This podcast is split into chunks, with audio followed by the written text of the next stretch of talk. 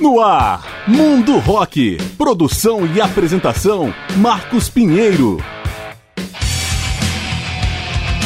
Fala galera, eu sou Marcos Pinheiro e está começando o programa Mundo Rock, apresentando especiais com grandes nomes ou momentos da história do rock.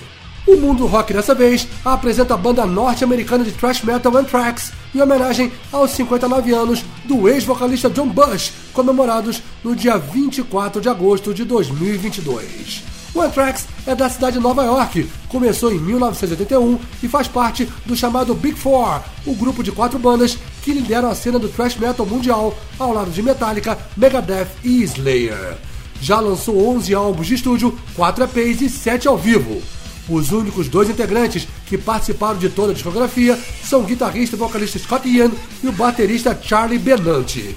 O baixista Frank Bello só não esteve no primeiro álbum. O nosso homenageado John Bush foi vocalista do Anthrax de 1992 a 2005 e entre 2009 e 2010, gravando quatro álbuns de estúdio e dois ao vivo. Desde 2013, a banda se estabilizou com o guitarrista Jonathan Donay e com o vocalista Joey Belladonna, que já tinha sido do Anthrax de 84 a 92 e de 2005 a 2007.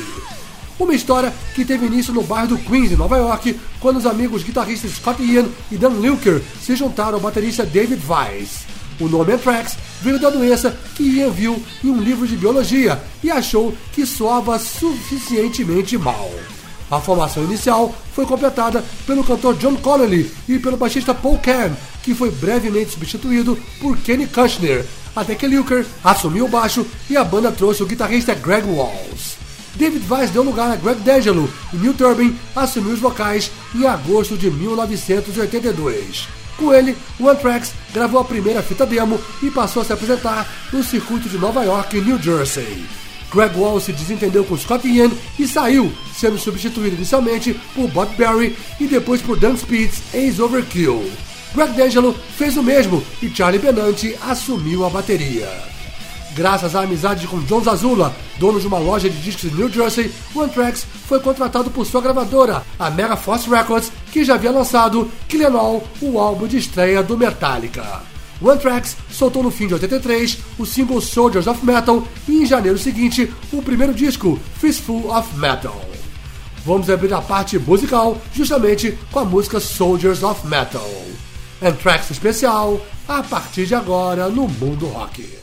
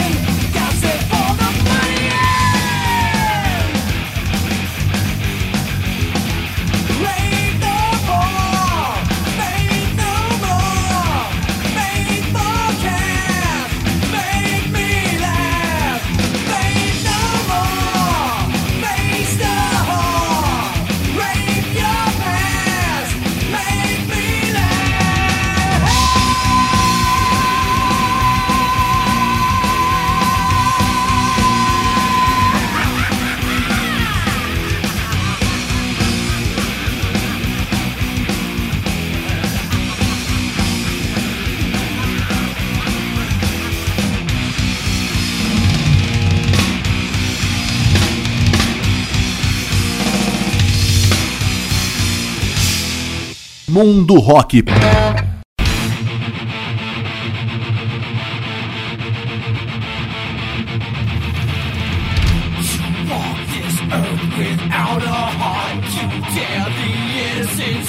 Upon you, shovel your conscience to the grave. You walk this earth.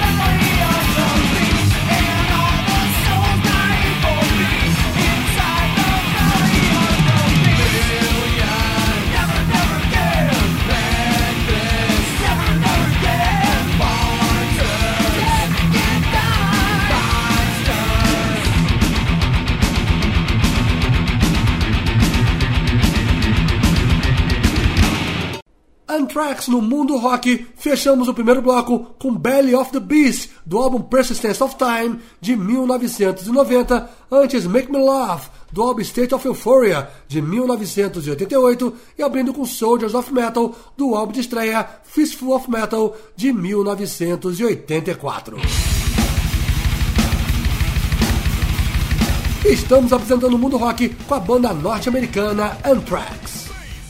Mesmo não sendo mais do Anthrax, o guitarrista Greg Walls teve participação em Fistful of Metal como principal compositor de faixas como Panic e Metal Trash and Mad, mas não recebeu nenhum crédito por isso na ficha técnica do disco de estreia.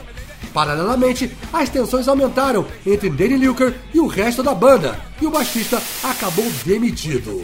Logo, ele formaria o Nuclear Assault com John Connolly, ex-vocalista e road do Anthrax. Lilker foi substituído por Frank Bello, sobrinho e road do baterista Charlie Benanti. Em agosto de 1984, o cantor Neil Turbin foi embora, dando lugar a Matt Fallon, que não durou muito. Scott Ian assumiu o microfone em alguns shows até que Joey Belladonna se tornou vocalista no fim daquele ano, dando início à chamada formação clássica do Anthrax. Já com ele, a banda gravou o EP Armed and Dangerous, lançado em fevereiro de 1985. Oito meses depois, foi a vez do segundo álbum Spreading the Disease, um salto técnico em relação a Fistful of Metal. O Anthrax seguiu em breve turnê com Black Sabbath, cancelada devido a problemas com Glenn Hughes, então vocalista da banda inglesa. Em abril de 1986, o Anthrax embarcou em sua primeira turnê pela Europa e chegou a tocar perto de Chernobyl, logo após o famoso desastre na usina nuclear da cidade ucraniana. Em seguida, excursionou com Metallica pelo continente. Em março de 1987, saiu o terceiro álbum Among the Living, considerado um dos mais relevantes da carreira do Anthrax. Produzido por Ed Kramer, mostrou o lado humorístico da banda, com letras focadas em filmes, política, histórias em quadrinhos e livros de Stephen King.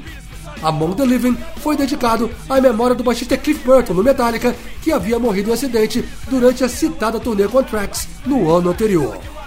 O Anthrax se aproximou do rap, sendo citado pelo Public Enemy na letra de Bring the Noise de 1988. Três anos depois, as duas bandas regravaram juntas o single, que ouvimos agora ao fundo, que se tornou um sucesso mundial. Vamos abrir o segundo bloco desse programa com I Am The Law, faixa de Among the Living.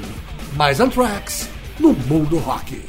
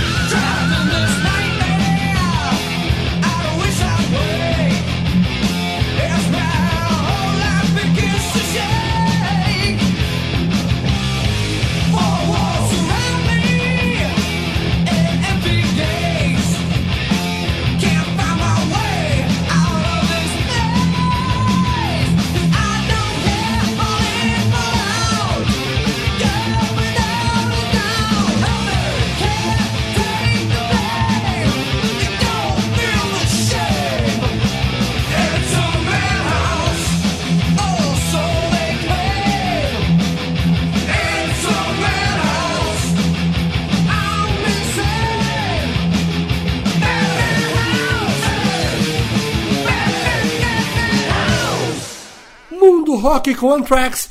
Nesse segundo bloco, ouvimos por último Madhouse, do álbum Spreading the Disease, de 1985, antes I Am the Law, do álbum Among the Living, de 1987.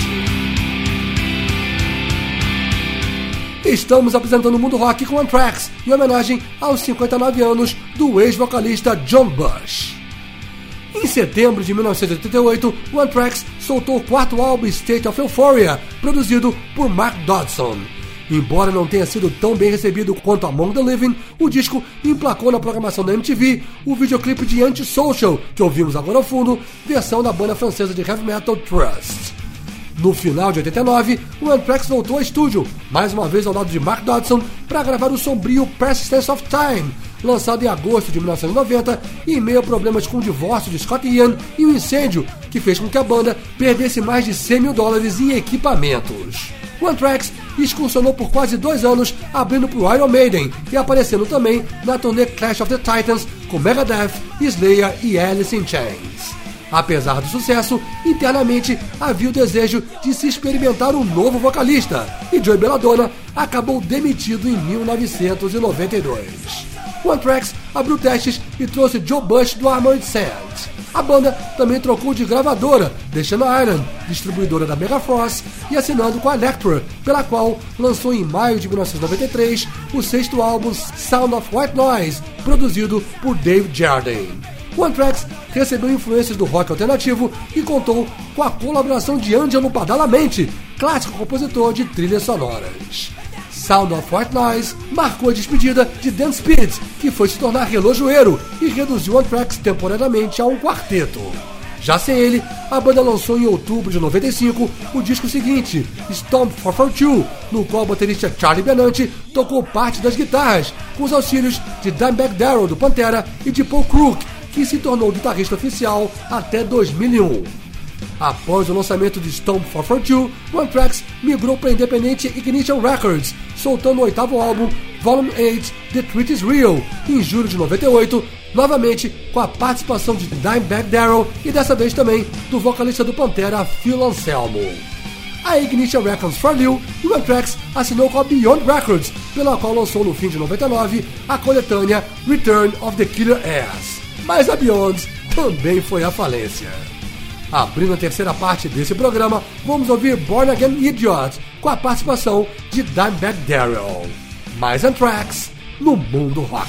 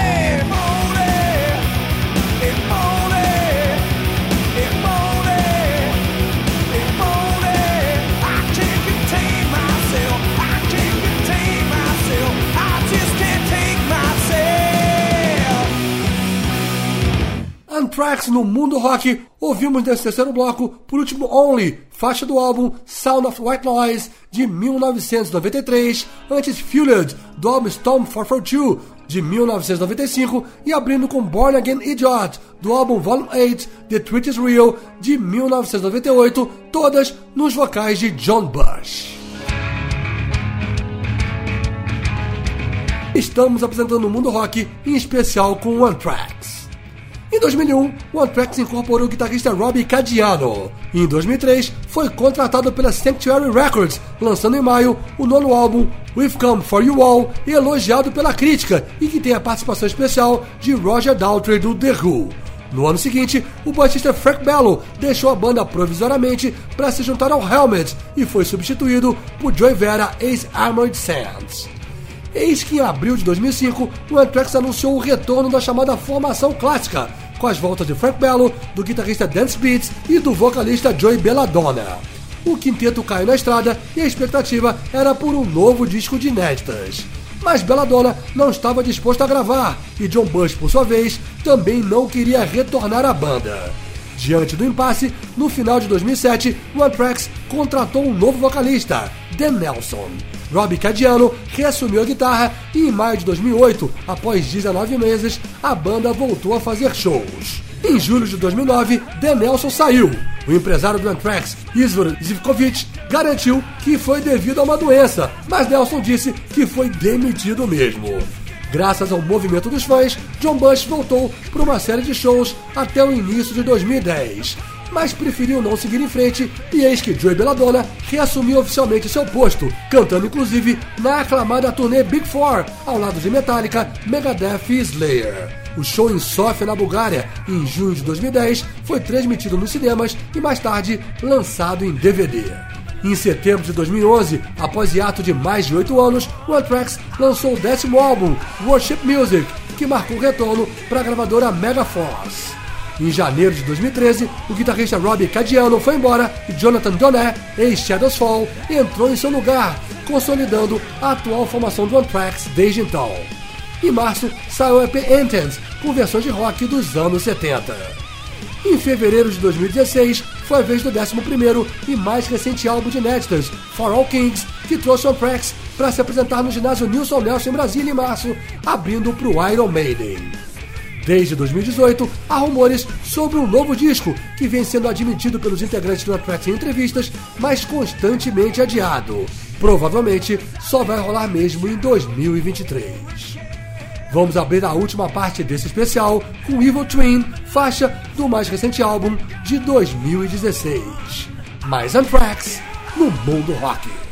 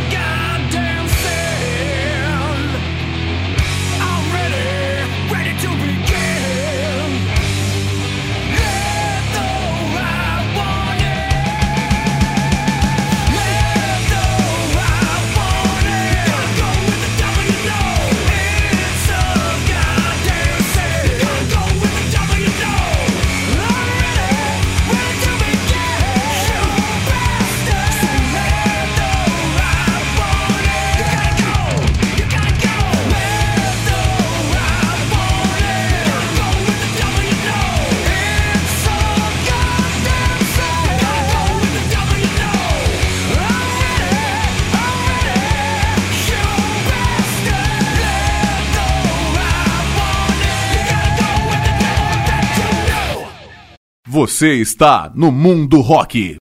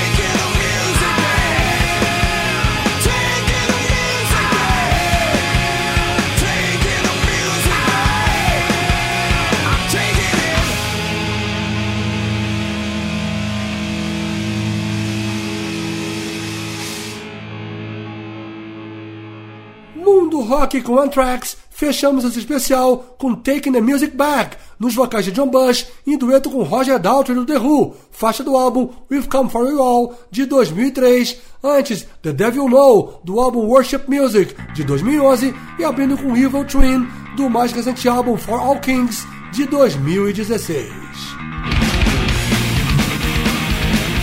E com essas, o Mundo Rock vai chegando ao seu final, após apresentar um especial com a banda norte-americana de thrash metal Anthrax, em homenagem aos 59 anos do ex-vocalista John Bush, comemorados no dia 24 de agosto de 2022. Esse programa tem produção e apresentação de Marcos Pinheiro. Em breve a gente volta apresentando outro grande nome, o momento da história do rock. Obrigado pela audiência e até a próxima.